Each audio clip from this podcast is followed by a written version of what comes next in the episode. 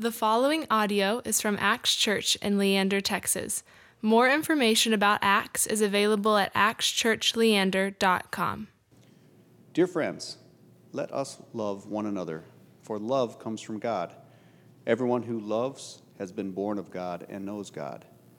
Whoever does not love does not know God, because God is love. This is how God showed his love among us. He sent his one and only Son into the world that we might live through him. This is love. Not that we loved God, but that he loved us and sent his Son as an atoning sacrifice for our sins. Dear friends, since God so loved us, we also ought to love one another. No one has ever seen God, but if we love one another, God lives in us, and his love is made complete in us. This is how we know that we live in him and he in us. He has given us of his Spirit. And we have seen and testify that the Father has sent his Son to be the Savior of the world. If anyone acknowledges that Jesus is the Son of God, God lives in them, and they in God. And so we know and rely on the love God has for us. God is love. Whoever lives in love lives in God, and God in them. This is how love is made complete among us, so that we will have confidence on the day of judgment. In this world, we are like Jesus. There is no fear in love, but perfect love drives out fear, because fear has to do with punishment. The one who fears is not made perfect in love. We love because he first loved us. Whoever claims to love God yet hates a brother or sister is a liar. For whoever does not love their brother and sister, whom they have seen, cannot love God, whom they have not seen. And he has given us this command anyone who loves God must also love their brother and sister. Good morning, guys. We're going to start off uh, today doing something similar to what we did last week, where I've got a question for you. Uh, I want you guys to get to know each other a little bit. So, question Stand up, introduce yourself to someone sitting near you, and what is one of your favorite stores, restaurants, or location in the Austin area? We'll take about three minutes, and I promise this is going to connect directly to the message. So stand up, introduce yourself to someone, and uh, let them know what you're passionate about. All right, guys, I'm going to ask you guys to come back in, and we're going to open with a quick word of prayer uh, just before we dive into God's Word. I'd ask you guys to pray with me. Heavenly Father, Lord, we thank you for being a God who has plans. Lord, we thank you for being a God uh, who uh, entrusted those plans with his church. And so, Lord, as we uh, dive deep into your word, dive deep into uh, your plan for this world, Lord, we pray that you open our eyes. Lord, that we connect you uh, through the message, Lord, through communion, through the worship, uh, and through the body of Christ, each and every one of us in those interactions together. Lord, we say this all in your son's precious name. Amen. So, the reason why I started off with that question, what's your favorite spot, is because if that spot just disappeared, you would notice, right? So, for me, Brooklyn Heights, I love their happy hour. A lot of you in this room know how much I love Brooklyn Heights happy hour, right? And if it disappeared, there would be a hole in my life. But that question was once posed to me when I was in seminary. I had an idea of what kind of church I wanted to be a part of, what type of ministry I was going to do in my last year of seminary, I had a friend call me up and he asked me this question. He said, Josh, in how many cities in America, if the local church disappeared tomorrow, would the surrounding communities not even notice? Think about that for a moment. How many churches, Lutheran, Baptist, Catholic, take your pick, if they were just gone tomorrow, would the community not miss a beat? Schools would go on the same, their local neighbors would go on the same. Maybe a CVS would move in, there'd be more convenient grocery shopping. Right? This idea that how many churches have so little impact in their local community that if they just disappeared, nothing would change. And that thought was so convicting to me that it changed my course of career as a pastor. And in fact, it's one of the reasons why I took the interview to Acts Church Leander, because I didn't know a ton about this church, but I knew one answer. Because of what was happening in Acts of Love, the other side of the building, if Acts Church disappeared, there would at least be a handful of moms and babies who would notice. This was a church that was committed to saying, we believe that we're supposed to leave an impact. And that impact changes how we relate to our communities. We're in a series called Entrusted with the Future, and we've been looking at our goals. Looking at the question, well, what makes a good church? Is it the pastor? Is it the band? Is it the building? Is it the people? What makes an effective church? Last week we looked at this goal of our people reflecting Christ, and we said, you know what? A good church connects people to God. A good church connects people to others in the body of Christ because we were designed to be connected to each other. And a good church equips disciples of Christ to be sent out. This week, we're looking at that second goal. What does it look like for our community partners to flourish? And really, today, the message is going to be why is that important? When you're looking at Jesus' ministry, you're looking at his time here on earth. He gathered a father, uh, following, but the religious folk, they weren't always in tune with what Jesus was doing. They weren't always all right with what Jesus was doing. And so they came to trap him, they came to trick him. They got together and hearing that Jesus had silenced the Sadducees, which was one group of religious pastors, the Pharisees, which is a different group of religious pastors, show up. They get together. And one of them, an expert in the law, tested him, this being Jesus, with this question Teacher, which is the greatest commandment in the law? The law was the Old Testament, all the regulations, all the rules. And this is what Jesus says. He says, Jesus replied, Love the Lord your God with all your heart, with all your mind, with all your soul so, this is the first and the greatest commandment, right? So, to be connected to God, to be in love with God, to be in tune with God. But he goes, but the second is like it to love your neighbor as yourself. Then he says, all the law, all the prophets, everything from the Old Testament, the first half of God's story, it all hangs on these two commandments. Everything God was doing, everything he was up to, was that to have an end cause that people would love him and that people would love each other. And so when we talk about these two big goals, our people reflect Christ, and the only way you reflect Christ is if you are connected to him, is if you are forgiven by him, if you are loved by him. And from that foundation of love and forgiveness, you start to become like him.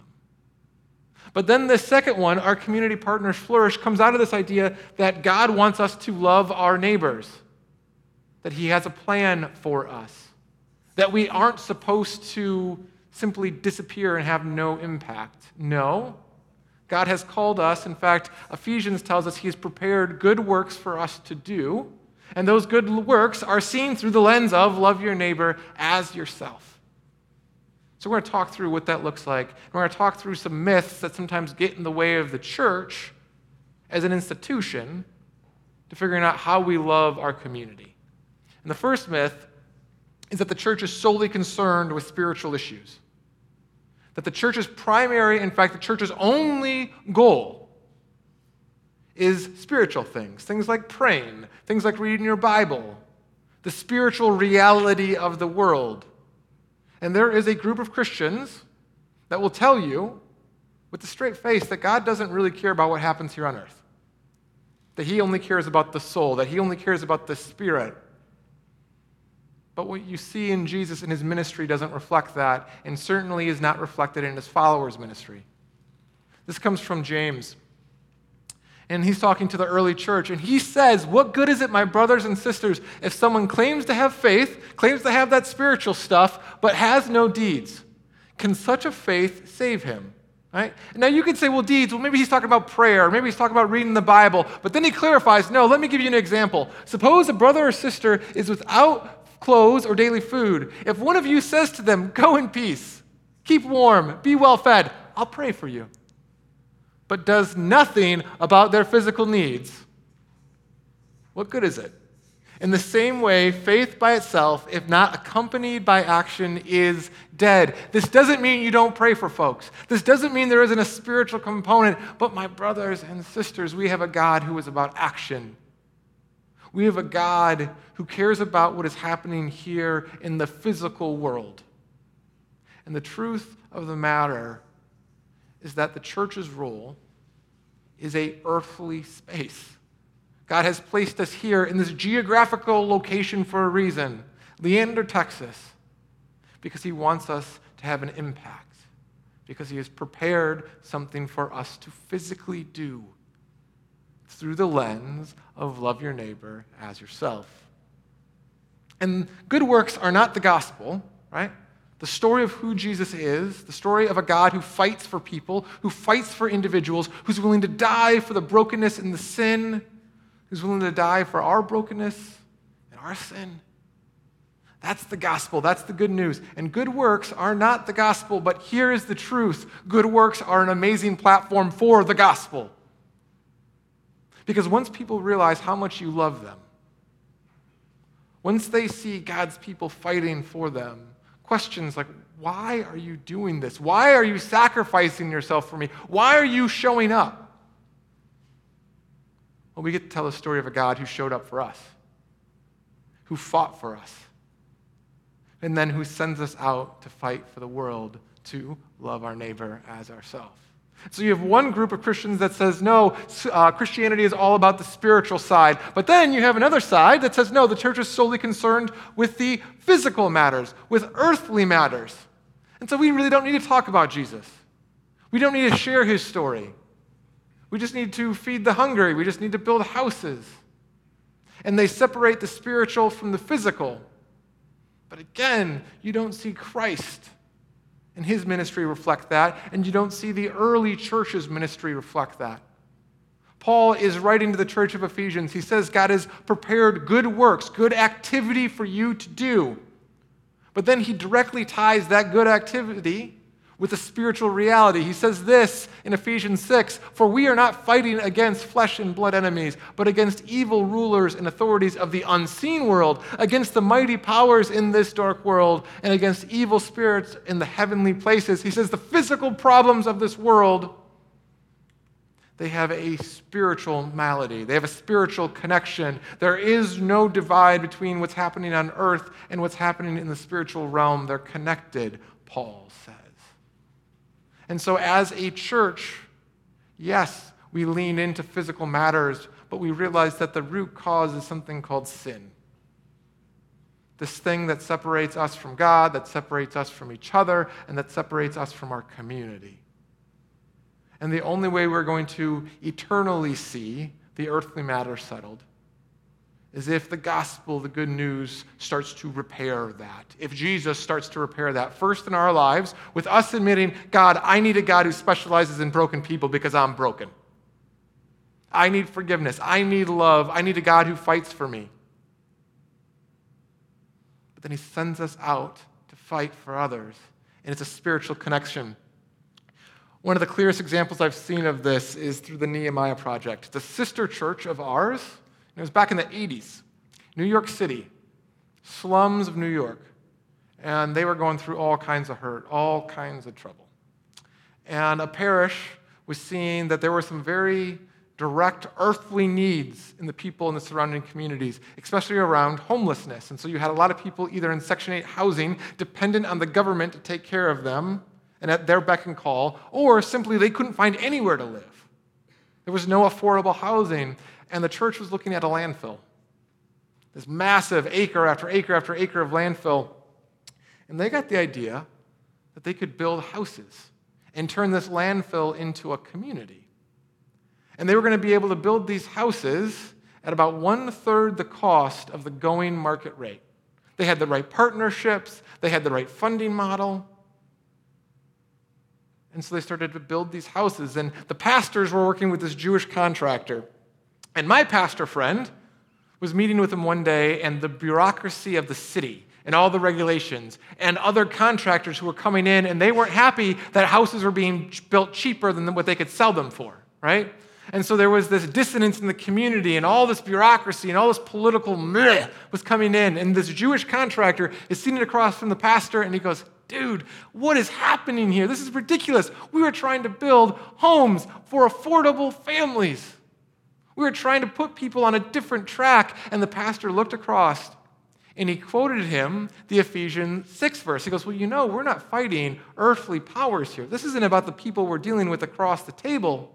This is a spiritual battle we're fighting. And so he quotes Ephesians 6, right? Against the evil rulers and authorities of the unseen world, against the mighty powers in this dark world, against the evil spirits in heavenly places. And this Jewish contractor, he's like, where is that from? He goes, Well, it's from the New Testament. He goes, I love that. He says, My son does calligraphy. And so he had his son write in calligraphy this verse, and he put it behind his office desk. And so when these city councilmen and these other contractors would come in, and if they started giving him grief, if they started just making more bureaucratic tape, he would point at the sign and he would say, like, we are fighting against spiritual authorities. Don't be on their side.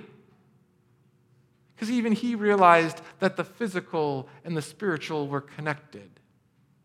And so, as a church, yes, we are going to lean into physical areas, physical brokenness, but we also realize that there is a deeply spiritual problem that's happening. And only our Lord, only our Savior is going to be the one who will ultimately be able to rectify that. So, on one side, you have this idea that the church's external goal is only spiritual. Then you have some that says only physical. And this last one is a little more insidious that community building is something that needs to be done overseas, but not in the States. To be completely honest with you, it is easier to build a school in Africa in the church than it is to help the school next door. It is easier to send doctors to China than it is to get the church to care for the sick in its own neighborhood easier to feed a child in Africa or in India than it is to figure out what to do with the family here. Now, hear me clearly. God has sent us to the ends of the world. It is not a problem with building an orphanage in Africa. Praise God. It is not a problem with feeding a child in India. Praise God. But at the end of the day, our neighbor is the first person that God has placed in our lives, right? Jesus' command is to love your neighbor, which is interesting that he doesn't say to love the world as yourself, which actually is a good thing because we can't love the world, right? Even as a church, if he said, hey, you're in charge of loving all six billion people, good luck, we are in trouble, right? Our job is not to love the world, it's God's job to love the world. It's Jesus' job. He is big enough to care for and love individually every single person and care for every single person. But what he says to us, the church, is he goes, But you are to love your neighbor. And those same Pharisees, those same religious rulers were trying to figure out so who's my neighbor? And he tells this story of the Good Samaritan where two people from two different countries end up crossing paths. One gets hurt and the other cares for him. And he says, That's your neighbor. You want to know who your neighbor is? Anyone God brings into your life. Your neighbor is your next door neighbor. Your neighbor is your coworker. Your neighbor is your customer.